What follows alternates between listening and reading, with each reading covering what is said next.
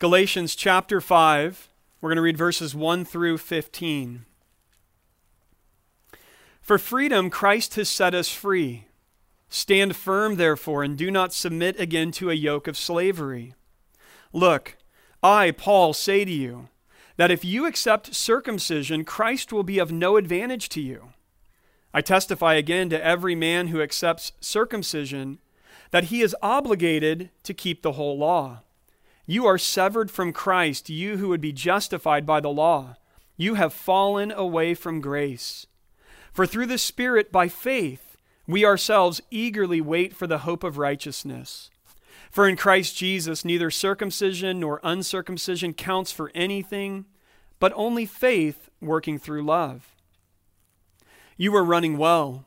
Who hindered you from obeying the truth? This persuasion is not from him who calls you. A little leaven leavens the whole lump. I have confidence in the Lord that you will take no other view, and the one who is troubling you will bear the penalty, whoever he is. But if I, brothers, still preach circumcision, why am I still being persecuted? In that case, the offense of the cross has been removed. I wish those who unsettle you would emasculate themselves. For you are called to freedom, brothers. Only do not use your freedom as an opportunity for the flesh, but through love serve one another. For the whole law is fulfilled in one word you shall love your neighbor as yourself. But if you bite and devour one another, watch out that you are not consumed by one another. Please pray with me. Heavenly Father, we are thankful for this new day that you have given to us. Like the psalmist, we recognize that this is the day that you have made, and so we will rejoice and be glad in it. God, we're grateful that not only have you given us another day to rejoice in, but you've given us a wonderful church family to gather together with, to worship you, to grow in our understanding of all that you've called us to be as your children. And Lord, this morning we pray that you would use this passage to continue to lead us and guide us in the way that we should go. That you would use this passage to continue to stir our affections for you. That, Lord, you would use this passage to further the great work that you're doing in each of our lives, which is conforming us into the very image of your own Son. So, Father, please bless our time now in your holy word. We ask in Christ's name. Amen. Amen. Please be seated. The title of today's message is Gospel Freedom. Gospel Freedom, the first 15 verses here in Galatians chapter 5. A number of years ago, there was a worship song by All Sons and Daughters with a line that says this It is for freedom that I am set free. And I remember the first time I heard that song, I was thinking to myself, well, that sounds really good, but how biblical is that exactly? And I thought maybe the, the, the, worship team had kind of taken a little bit of creative liberty and written that line. You can imagine my embarrassment as a pastor the next time I got around to Galatians chapter 5, because that's literally a direct quote from verse 1. In my defense, I grew up reading the New King James Version, which doesn't phrase it this way, but that's neither here nor there. The truth still stands. It is for freedom that Christ has set us free. I like that line in that song before rereading Galatians 5, but it, I felt a lot better about liking it afterward. More than being a cool verse, though, Galatians chapter 5, verse 1 is a profound and pivotal verse in the New Testament and in the book of Galatians. One commentator pointed out that that one verse is basically a summary of chapters 3 and 4, and in some senses, it's a summary of the entire letter to the churches of Galatia. The point of this book is that those who are in Christ through faith alone are free, and those who are not are enslaved. We're now, as we've entered chapter 5, into the third major division in the book of Galatians. The Bible Project helpfully summarizes the book of Galatians like this They say, The gospel of the crucified Messiah creates a new multi ethnic family that is transformed by the Spirit. And the way that they break that down is chapters 1 and 2 present this gospel of the crucified Messiah. Chapters 3 and 4 declare that this gospel creates a new multi ethnic family. And finally, chapters 5 and 6 show how that new family is transformed by God's Holy Spirit. And what does this new family that's transformed by the Holy Spirit of God look like?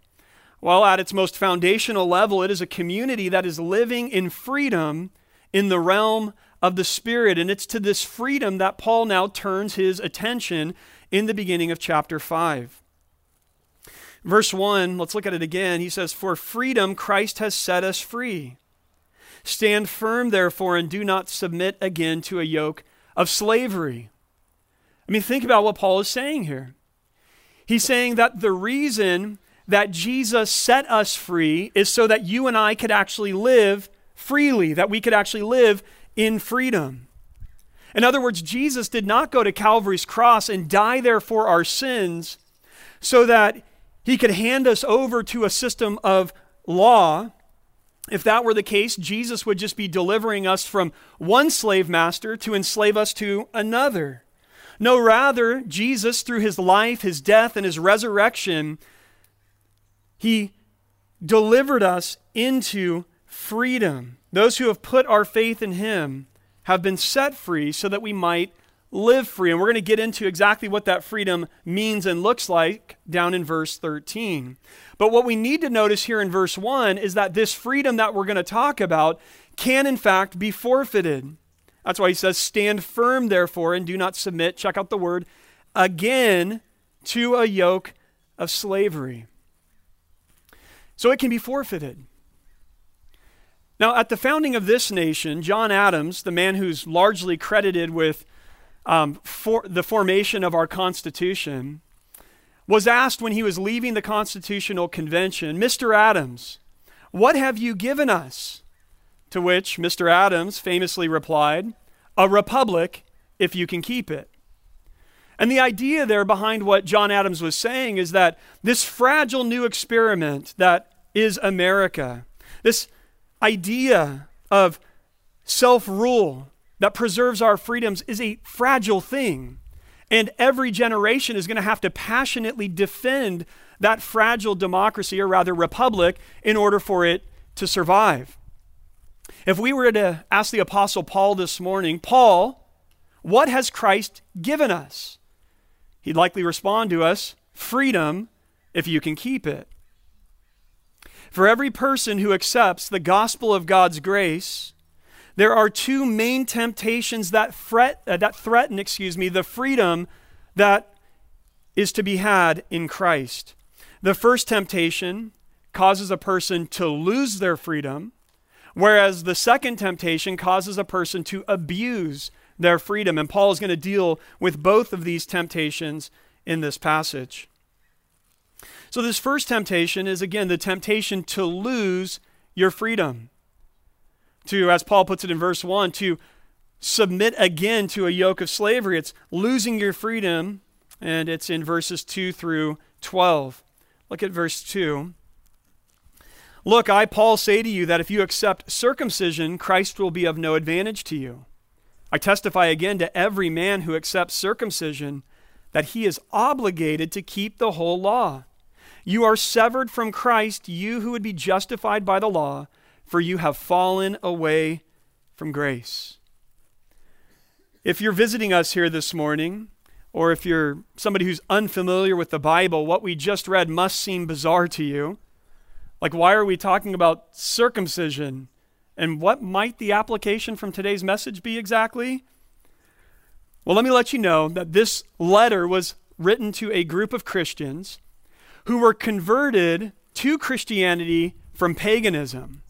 And after some time, their churches were infiltrated by false teachers who were Jews from the city of Jerusalem. And these false teachers told these young Christians that in order to be fully accepted before God, and in order to truly belong to God's family, yes, they needed to believe in Jesus, but they also needed to become Jewish. After all, the Messiah himself was Jewish. After all, God's chosen people were the Jews. So if you really want to belong to God, if you want to be fully accepted, yes, believe in Jesus, but you also must become Jewish. And male circumcision is the first step toward that life. It's the starting point of life under the law of Moses. So essentially, these false teachers in Galatia were saying to these young Christians, it's Jesus plus the law. So, Paul's issue here in these verses is not with circumcision per se. His issue is people looking to circumcision and, and really the whole law, people looking to that as the basis for which they will be accepted before God. That is the problem. These people are tempted to look to the law of Moses as the basis for why God will accept them into his family. Paul makes it clear that this is what they're thinking. Look at verse 4 again. He talks about those who are tempted to embrace the law, and he says, You who would be justified by the law. So it's clear that these people are looking to the law and their obedience to it to experience justification before God. Now, what does it mean to be justified? It means to be declared righteous. It means that God looks at a person's life and says, You are actually a righteous person, and therefore you are allowed to enter into heaven. And the, these people were looking to the law, they were tempted to look to the law for that righteousness. And so Paul warns those who are, who are being tempted in this way. He says, Look, if you go that way, if you start looking to the law now as the basis for God's acceptance of you, as the basis of your own righteousness, he says that you are now obligated to keep the whole law in verse 3. What a crushing requirement.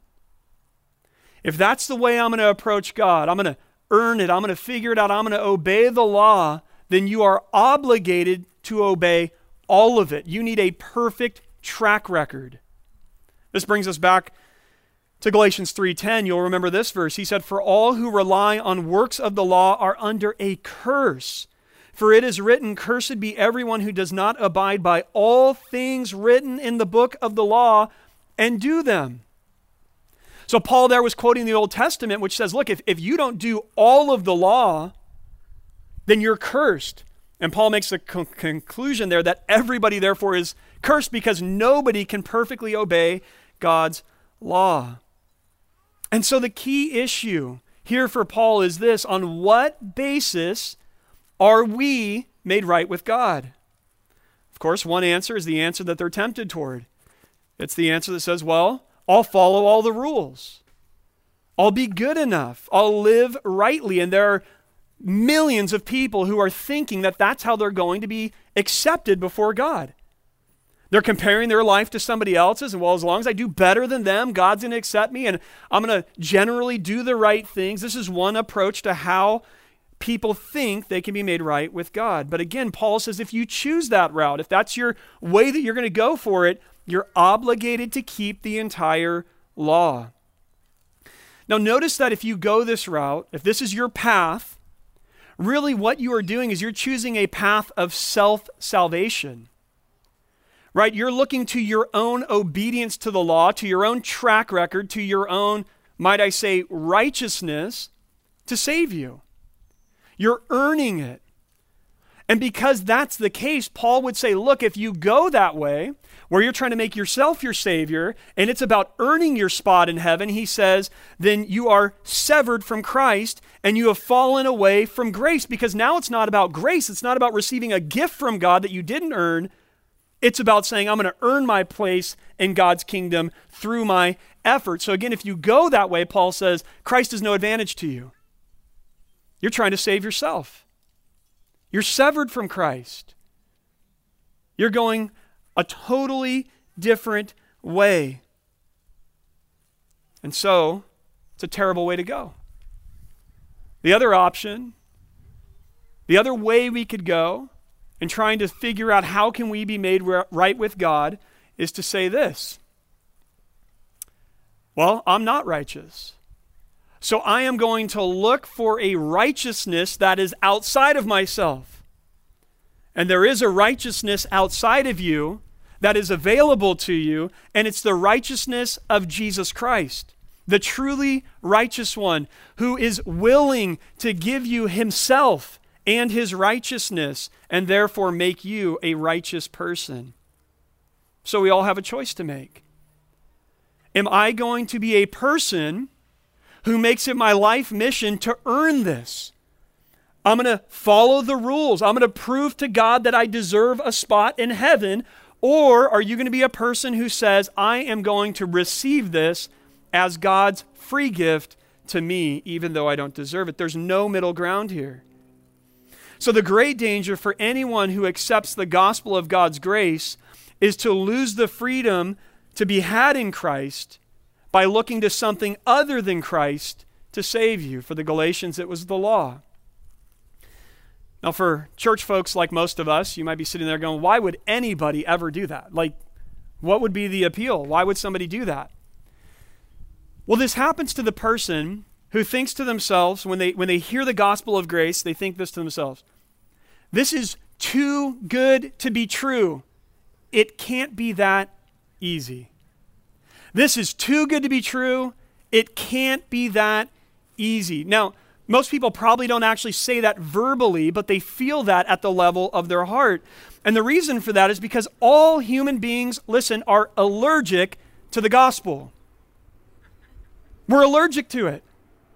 And the reason for that is because it is completely counterintuitive. It's not the way your human experience has ever worked out. The love you've received from other people has always, at some level, felt conditional. Yes, they love me. Yes, they love me, but I'm sure there is a limit to that. I'm sure there's a point where I can make that person really, really despise me. The forgiveness of other people in your life has always been limited. Yes, there are certain people you could keep going, keep going, keep going, but th- there feels like there's a breaking point. The way that the world works around you is if you scratch my back, I'll scratch your back. You get what you deserve. You have to work for it. You have to earn it. That's the way that we're all hardwired. So here comes the message of the gospel of God's grace, which says you can't earn it. I've done it all for you. You receive it freely as a gift. And we say, oh, I'm allergic to that. I, I, can't, I can't receive that. That can't possibly be true. And so there's this built in mechanism in the human heart that wants to reject the gospel of grace, that wants to say, okay, Jesus sounds awesome, but I'm sure I've got to do something. Just tell me what it is. I'd gladly do it. What's the little thing that I should add? And so sometimes people who have initially heard the gospel of God's grace, this free gift that God gives you to save you, and they've, they've, they've received that at one level and thought, that sounds great they suddenly find themselves being drug away from that message in different ways. One way is the way the Galatians were being drug away.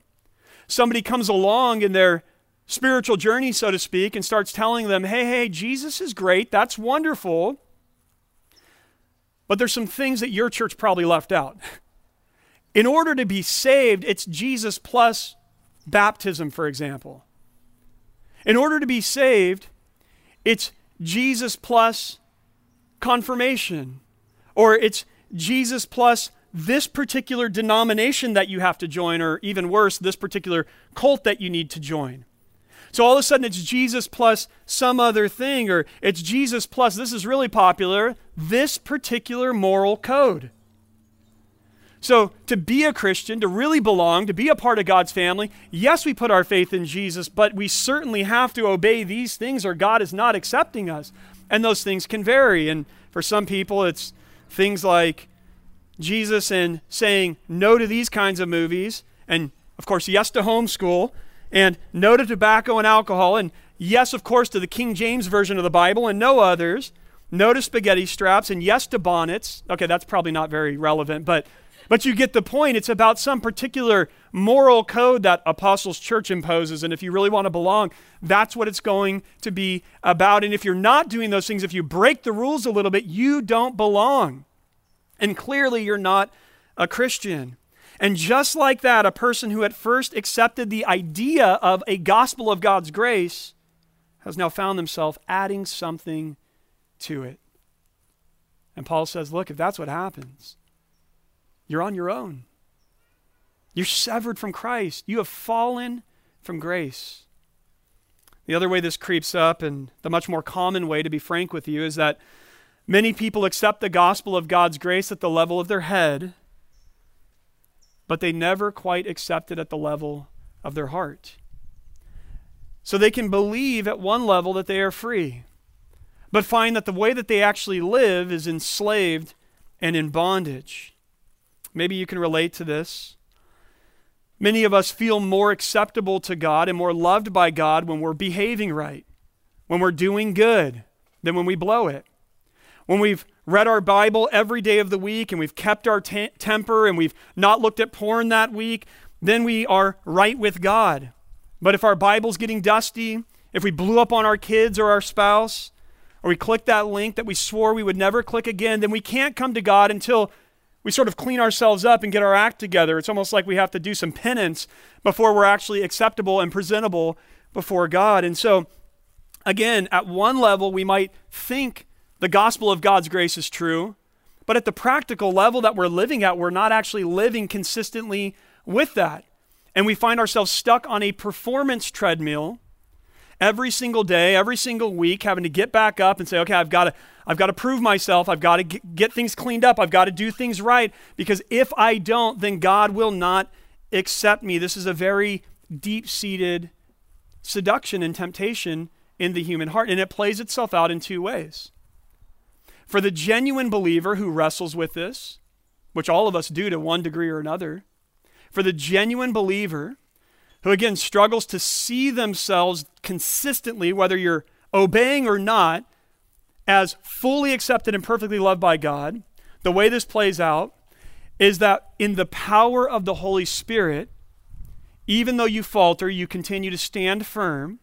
And throughout your Christian life, that great chasm between what I believe and what I feel begins to close.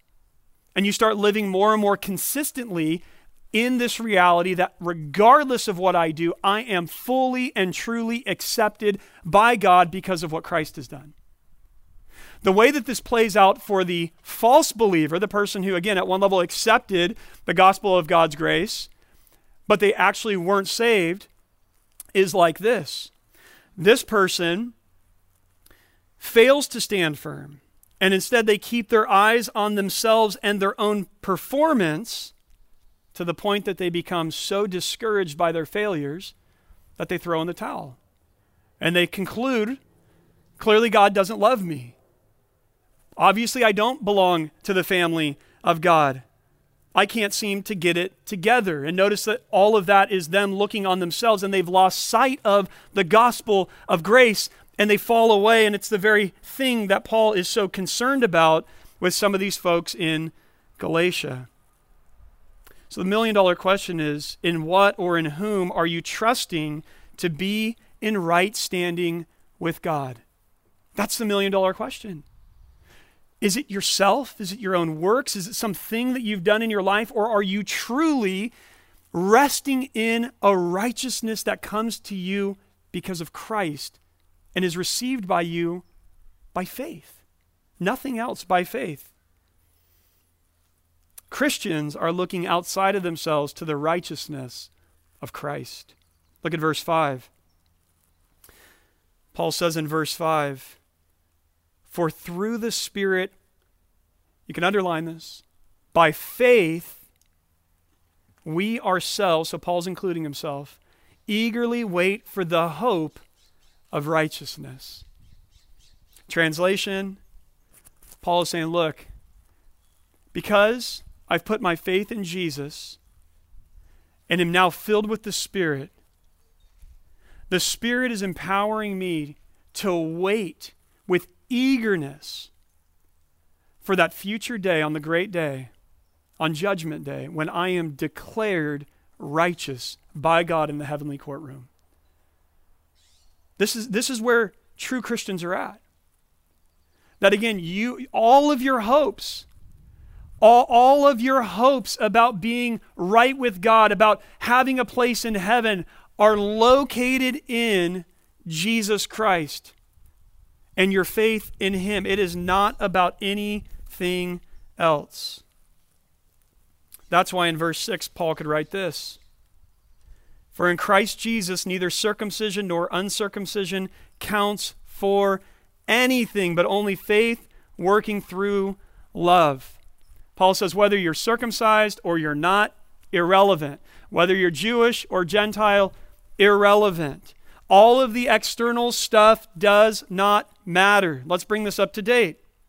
Whether you've lived a moral life or an immoral life, no bearing on how you get to God.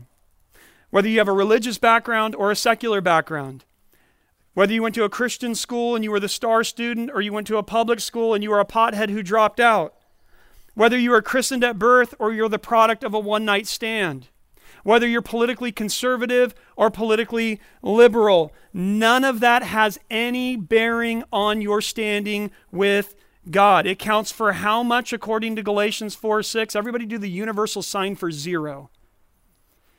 Paul is saying some of you are really bad listeners, so you can't obey the law. That's like perfect proof right there. Paul says all of these things, these external things, count for this much. None of that will secure your righteousness before God. The only thing he says that matters in this ultimate sense, of course, other things do matter to our lives, but the only thing that matters in this ultimate sense, your standing with God, he says, is faith, and this is not some pie in the sky, wishful thinking kind of faith. This is a genuine faith that produces the fruit that he says is love, which we're going to talk about in two weeks, is the fruit of the Spirit. That's all that matters, is putting your faith in the crucified and risen Messiah and then being indwelt by the Spirit who produces this fruit of faith. Okay, let's get moving. I, I, promise this won't be a longer sermon. I just spent most of the time on the front end here because this is too important. In verses 7 and 12, I won't reread them at this point. They remind us where this temptation, this first temptation, again, this temptation to lose your freedom, where was this coming from? Paul says the one who is advocating for them to turn to the law is not the God who had called them into salvation. Paul's like, look, this idea that you need to obey the law, that you need to become Jewish to be accepted by God. That's not God's idea. That's not where you're getting this from. He says this is coming through these false teachers, and he says these teachers are going to bear judgment for their deception and the destruction that they were spreading in the church. He moves himself into the kitchen and uses a cooking metaphor. He says, Look, just as a little leaven spreads throughout the entire lump of flour, so the false teaching left unaddressed, will spread throughout the entire congregation and corrupt their entire faith. But Paul has faith in God. Paul is confident that these believers are truly indwelt by the Spirit, and so they're going to come to their senses. And he's confident that they will reject the false teachers and instead hold Paul's position, a position of no circumcision necessary. In fact, it's the position that has produced the very persecution that he's faced at the hands of the Jews. Now, just in case anyone was getting drowsy in the churches of Galatia, because you got to remember, when this letter was first written, it would have got to these churches and somebody would have stood up and just read the entire letter to the church body. Galatians would have probably taken 40 minutes or so. So, in case anybody was dozing off a little bit, Paul throws verse 12 in here, which is quite a shocker when you really hear it. In verse 12, we see this graphic play on words. Paul says in verse 12, I wish those who unsettle you, the false teachers, would emasculate themselves. It's as if Paul is saying, Hey, false teachers, if you're so dedicated to cutting the flesh, right, circumcision, then why don't you just go all the way with it? Okay, emasculate means to cut off the male organs. And a collective grimace came across the congregation. Some of you are like looking at the spine of this book, going, Am I is this the right book here at church today? You can tell that Paul did not have warm, fuzzy feelings for these false teachers. He, he knew what was at stake here, that they were threatening the very salvation and the freedom that was to be had in Christ, and so he has very harsh words for them. Okay, verses 13 to 15 bring us to the second temptation, and it's the temptation to abuse your freedom. Remember, temptation one is to hear the gospel and to say to yourself, This is too good to be true. It can't be that easy. And then go and try to add something to what Christ has done. Temptation two is to hear the gospel of grace and say, This is too good to be true. I can do whatever I want. If it's true that I'm saved independent of how I've lived, if my if my deeds and my works have no bearing on my standing before God, then I can just do whatever I want. Look at verses 13 through 15. Paul says, For you are called to freedom, brother, so he doesn't dispute that. He says, Only do not use your freedom as an opportunity for the, for the flesh, but through love serve one another, for the whole law is fulfilled in one word You shall love your neighbor as yourself. But if you bite and devour one another, watch out that you are not consumed by one another. So for the person thinking that this is this is great news, I can just do whatever I want. Paul would say, not so fast. You're drawing the wrong conclusion. You're misunderstanding freedom. See, for most people, we think of freedom as unrestricted, unlimited ability to do anything and everything I want. You can't tell me no. You can't push back. I can do anything I want. That's how we conceive of freedom. But is that really freedom? Doing anything that you want? There are many things that you can choose to do with your freedom that would actually produce slavery and bondage in your life. I mean, ask anybody who's ever had a serious addiction to drugs or alcohol or porno- pornography or gambling or, or ask somebody who's lived with a person who has had a serious addiction to any of those things. Yes, that person freely chose to go and do those things, but that person is not living in any sense freely. They are in bondage, they are enslaved to something that is now ruling their life and destroying their life. Whatever freedom they think they have is an illusion. Family, this is so important. Listen, biblical freedom Biblical freedom is not doing whatever you want to do, it's doing what you were created to do. Let me say this again. Biblical freedom is not doing whatever you want to do. It's doing what you were created to do. You and I were not made to live selfishly. We were not made to live with our eyes only focused inward, trying to please our own flesh, only looking out for number one. This is how things had gotten in Galatia. Look in verse 15. They're biting, they're devouring one another. No, no, no. You and I were made to love. Right? What are the great commandments that all of the law depend on? Jesus said it's to love the Lord your God with all your heart, soul, mind, and strength, and to love your neighbor as yourself. This is what you were created for to love. Christ has set us free from a small life that is dominated by our flesh, where it's all about me, it's myopic. And Jesus has now delivered us into a generous life, abounding in the love of God and overflowing in love for our neighbors. Philippians 2 3 through 4 says it this way Do nothing from selfish ambition or conceit, but in humility count others more significant than yourselves. Let each of you look not only to his own interests, but also to the interests of others.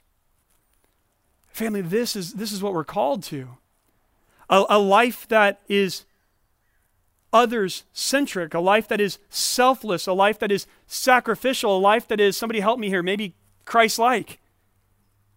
Right? Th- this is what you were created for. Christ is the perfect picture, the full picture of humanity. This is what we're supposed to be at our finest called to and created for a life of love. And notice in a surprising move, Paul now says in verse 14 that the very law that we aren't obligated to keep to secure God's love is being fulfilled in us now that we have God's love. This is insane. This is huge. He's been arguing you're not obligated to keep the law to make God happy. You're not obligated to keep the law to earn your place in heaven. You get there by putting your faith in Jesus Christ. But now he says that for those of us who do it that way, put faith in Jesus Christ, he says that we are now through love fulfilling the very law itself, the law to love our neighbor as ourself. The spirit of the law of Moses was to help people love God and love neighbor. But when you use the law to try to earn your salvation, you will never be any good at keeping the law. Now, some of you are going, I don't know if that's true. Well, you might be good at keeping the law externally. The Pharisees were great at this.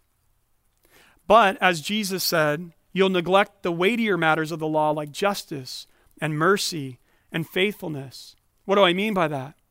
You'll be a person who is doing the law for your own selfish interests, for your own sake. Maybe to make yourself look good in front of other people. Maybe to soothe your own conscience and the guilt that you're struggling with on the inside. But either way, you will be doing the law. If it's about earning your place before God, you're doing it for yourself. But when you are secure in your salvation because you've received it by faith as God's gift to you, you'll be a person who does the law for the sake of love. You have been the recipient of God's unconditional love. It's being poured out into your heart, and now you'll find that it's bubbling up within you and overflowing in love for God and love for neighbor. And all of a sudden, you'll be doing the law again for the God who loves you unconditionally and for your neighbor who is just as flawed and brokeless, broken rather and helpless as you are outside of Christ. This family is the key to this text and one of the major keys to the Christian life. This is the key to walking in the freedom that Christ has purchased for you. It's grasping the gospel of God's grace and experiencing the love of God at such a level that, again, it causes you to respond in love toward God and neighbor. And so we end here today.